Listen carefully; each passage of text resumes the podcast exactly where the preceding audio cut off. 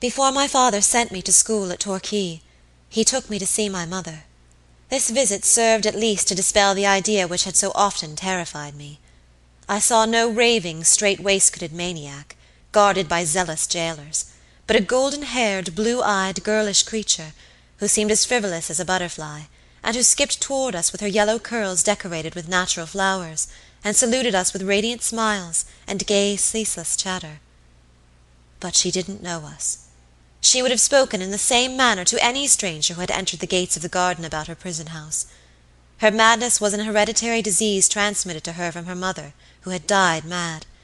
She, my mother, had been, or had appeared sane up to the hour of my birth, but from that hour her intellect had decayed, and she had become what I saw her. I went away with the knowledge of this, and with the knowledge that the only inheritance I had to expect from my mother wasinsanity. I went away with this knowledge in my mind, and with something more, a secret to keep. I was a child of ten years only, but I felt all the weight of that burden. I was to keep the secret of my mother's madness, for it was a secret that might affect me injuriously in after life. I was to remember this. I did remember this, and it was, perhaps, this that made me selfish and heartless, for I suppose I am heartless. As I grew older I was told that I was pretty, beautiful, lovely, bewitching. I heard all these things at first indifferently but by and by I listened to them greedily, and began to think that in spite of the secret of my life I might be more successful in the world's great lottery than my companions. I had learnt that which in some indefinite manner or other every schoolgirl learns sooner or later. I learned that my ultimate fate in life depended upon my marriage, and I concluded that if I was indeed prettier than my schoolfellows, I ought to marry better than any one of them. I left school before I was seventeen years of age, with this thought in my mind and I went to live at the other extremity of England with my father, who had retired upon his half pay, and had established himself at Wildernsea, with the idea that the place was cheap and select. The place was indeed select. I had not been there a month before I discovered that even the prettiest girl might wait a long time for a rich husband. I wished to hurry over this part of my life. I dare say I was very despicable. You and your nephew, Sir Michael, have been rich all your lives, and can very well afford to despise me but I knew how far poverty can affect a life, and I looked forward with a sickening dread to a life so affected. At last the rich suitor, the wandering prince, came." She paused for a moment, and shuddered convulsively. It was impossible to see any of the changes in her countenance, for her face was obstinately bent toward the floor. Throughout her long confession she never lifted it; throughout her long confession her voice was never broken by a tear. What she had to tell she told in a cold, hard tone very much the tone in which some criminal, dogged and sullen to the last, might have confessed to a jail chaplain. "The wandering prince came," she repeated. "He was called George Talboys." For the first time since his wife's confession had begun, Sir Michael Audley started. He began to understand it all now. A crowd of unheeded words and forgotten circumstances, that had seemed too insignificant for remark or recollection flashed back upon him as vividly as if they had been the leading incidents of his past life. Mr. George Talboys was a cornet in a dragoon regiment. He was the only son of a rich country gentleman. He fell in love with me, and married me three months after my seventeenth birthday. I think I loved him as much as it was in my power to love anybody. Not more than I have loved you, Sir Michael; not so much, for when you married me you elevated me to a position that he could never have given me. The dream was broken. Sir Michael Audley remembered that summer's evening, nearly two years ago, when he had first declared his love for Mr. Dawson's governess; he remembered the sick, half shuddering sensation of regret and disappointment that had come over him then, and he felt as if it had in some manner dimly foreshadowed the agony of to night. But I do not believe that even in his misery he felt that entire and unmitigated surprise, that utter revulsion of feeling that is felt when a good woman wanders away from herself and becomes the lost creature whom her husband is bound in honor to abjure. I do not believe that Sir Michael Audley had ever really believed in his wife. He had loved her and admired her; he had been bewitched by her beauty and bewildered by her charms; but that sense of something wanting, that vague feeling of loss and disappointment, which had come upon him on the summer's night of his betrothal, had been with him more or less distinctly ever since. I cannot believe that an honest man however pure and single may be his mind, however simply trustful his nature, is ever really deceived by falsehood. There is beneath the voluntary confidence an involuntary distrust, not to be conquered by any effort of the will.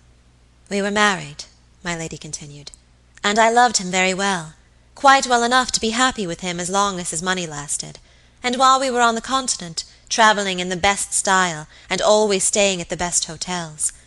But when we came back to Wildernsea and lived with papa, and all the money was gone, and George grew gloomy and wretched, and was always thinking of his troubles, and appeared to neglect me, I was very unhappy, and it seemed as if this fine marriage had only given me a twelvemonth's gaiety and extravagance after all.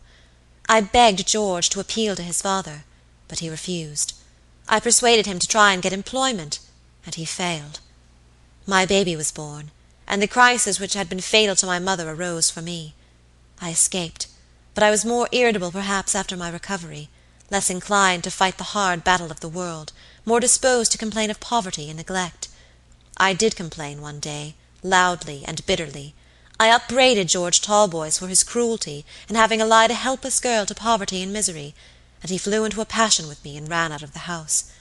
When I awoke the next morning, I found a letter lying on the table by my bed, telling me that he was going to the Antipodes to seek his fortune, and that he would never see me again until he was a rich man. I looked upon this as a desertion, and I resented it bitterly resented it by hating the man who had left me with no protector but a weak, tipsy father, and with a child to support. I had to work hard for my living, and in every hour of labor, and what labor is more wearisome than the dull slavery of a governess? I recognized a separate wrong done me by George Talboys. His father was rich, his sister was living in luxury and respectability, and I, his wife, and the mother of his son, was a slave allied to beggary and obscurity. People pitied me, and I hated them for their pity. I did not love the child, for he had been left a burden upon my hands. The hereditary taint that was in my blood had never until this time showed itself by any one sign or token; but at this time I became subject to fits of violence and despair. At this time I think my mind first lost its balance, and for the first time I crossed that invisible line which separates reason from madness. I have seen my father's eyes fixed upon me in horror and alarm. I have known him soothe me as only mad people and children are soothed, and I have chafed against his petty devices. I have resented even his indulgence. At last these fits of desperation resolved themselves into a desperate purpose. I determined to run away from this wretched home which my slavery supported. I determined to desert this father who had more fear of me than love for me. I determined to go to London, and lose myself in that great chaos of humanity.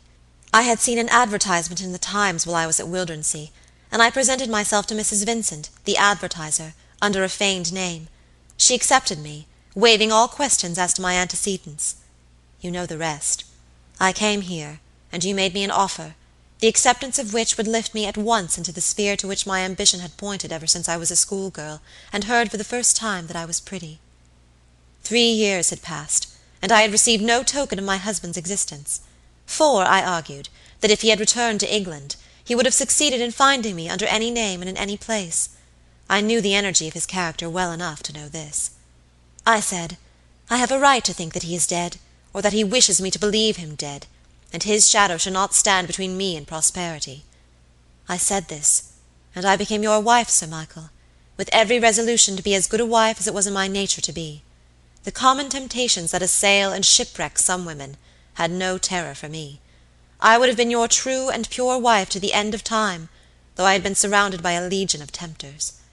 The mad folly that the world calls love had never had any part in my madness, and here at least extremes met, and the vice of heartlessness became the virtue of constancy. I was very happy in the first triumph and grandeur of my new position, very grateful to the hand that had lifted me to it. In the sunshine of mine own happiness I felt, for the first time in my life, for the miseries of others.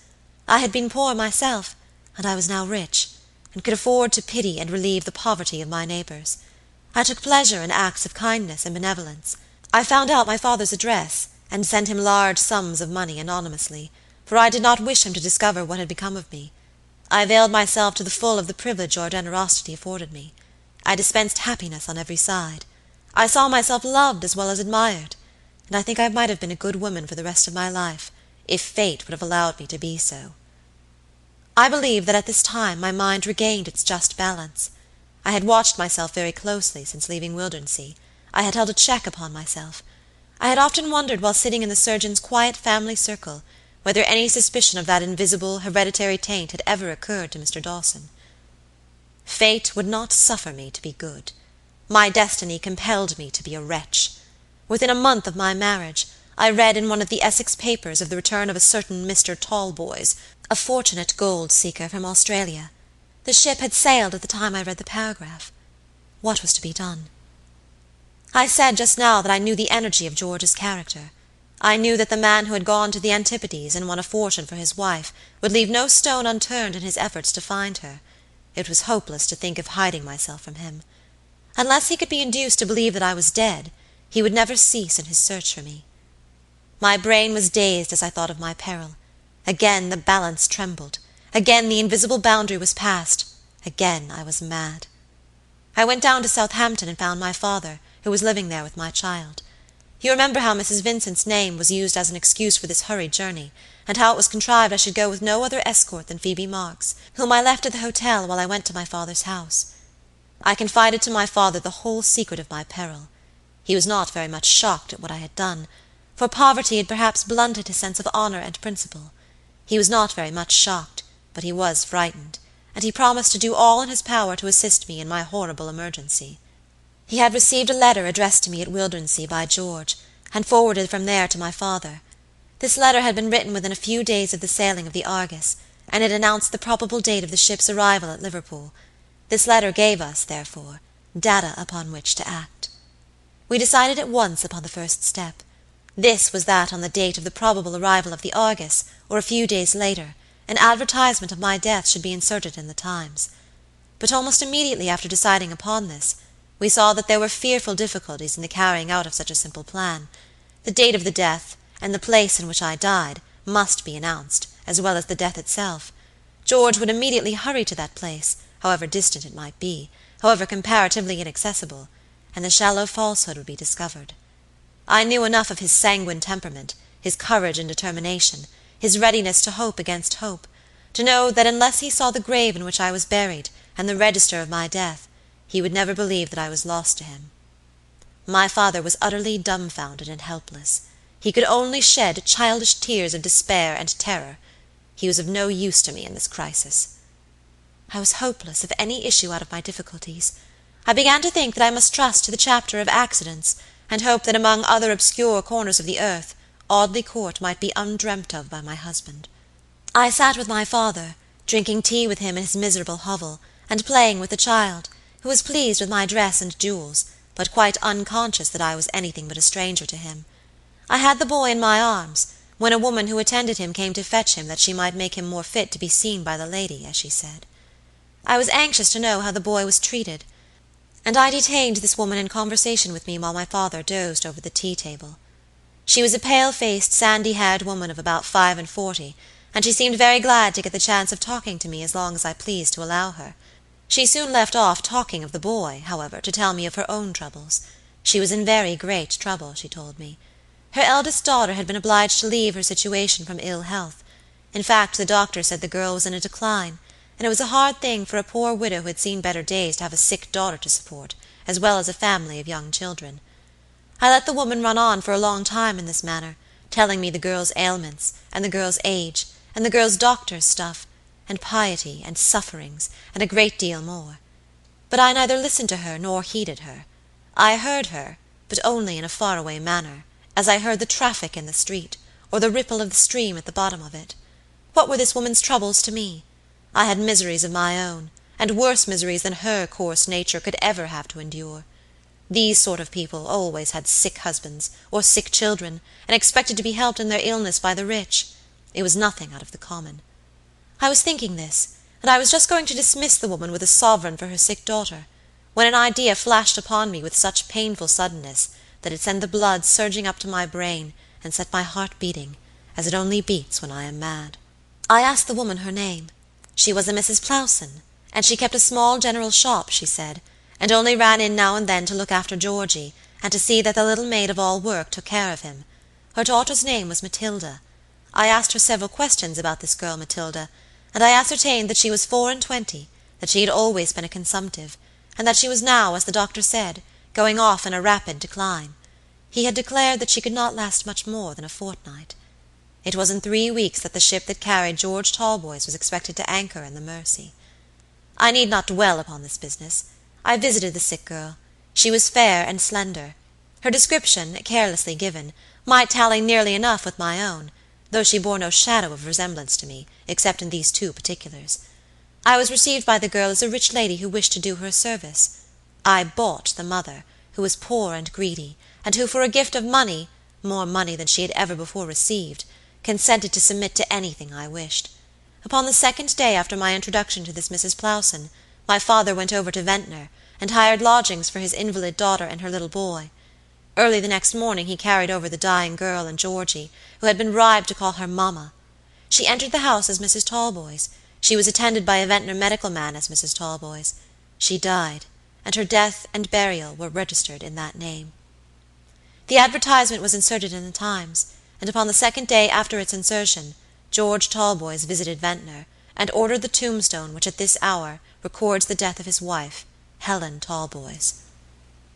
Sir Michael Audley rose slowly, and with a stiff, constrained action, as if every physical sense had been benumbed by that one sense of misery.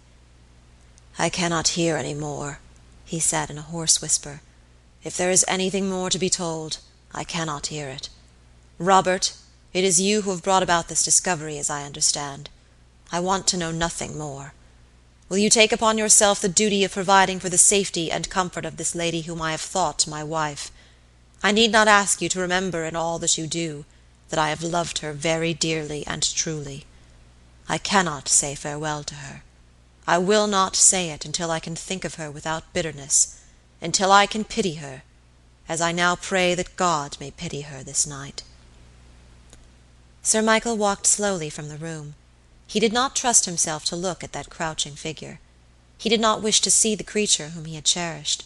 He went straight to his dressing room, rung for his valet, and ordered him to pack a portmanteau, and make all necessary arrangements for accompanying his master by the last up train.